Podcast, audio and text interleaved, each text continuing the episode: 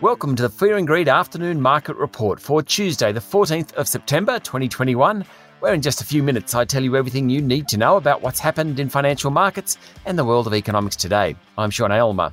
The S&P ASX 200 finished up 0.2% today to 7,437 points, led higher by energy stocks. The utilities and real estate indices also did well, while technology and industrial stocks underperformed. All the major banks did well, the miners were mixed, while the retailers were generally sold off. Telstra jumped 1.3%. Oil prices rose overnight to their highest level in six weeks on the back of forecast higher demand and short term supply problems due to a hurricane in the Gulf of Mexico. That helped the local energy companies. The best performer on the bourse today was oil and gas group Beach Energy, up more than 7%, while market leader Woodside jumped 6.2%.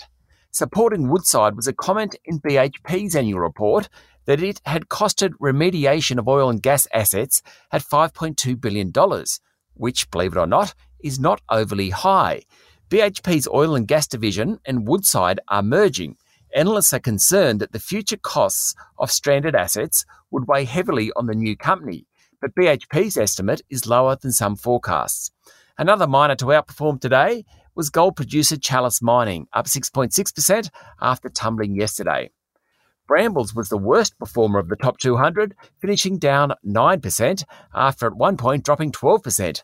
Boss Graham Chipchase said the company would have to up its capital spending to digitise and modernise the pallets company. That will hit profits in the short term.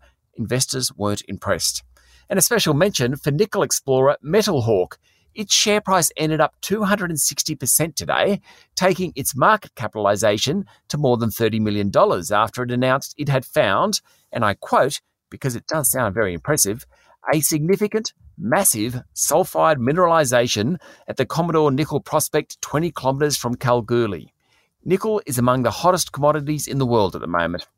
In economic news, Reserve Bank Governor Philip Lowe was speaking today and made it clear that the central bank still believes it won't need to lift the official interest rate until 2024.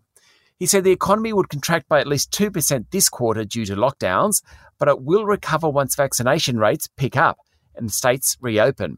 He highlighted the plight of small and medium sized businesses during the current restrictions. The Aussie dollar is trading at 73.3 US cents. That's pretty much unchanged over the past 24 hours. Just recapping Wall Street, the S&P 500 closed up 0.2%. The Dow Jones Industrial Average ended 0.8% higher and the Nasdaq finished slightly lower. That's it for the afternoon market report for Tuesday, the 14th of September 2021. Join me tomorrow morning for the Wednesday edition of Fear and Greed, and then for my chat to Roger Montgomery, Chief Investment Officer of Montgomery Investment Management, about all the corporate action in the market at the moment. I'm Sean Aylmer. Enjoy your evening.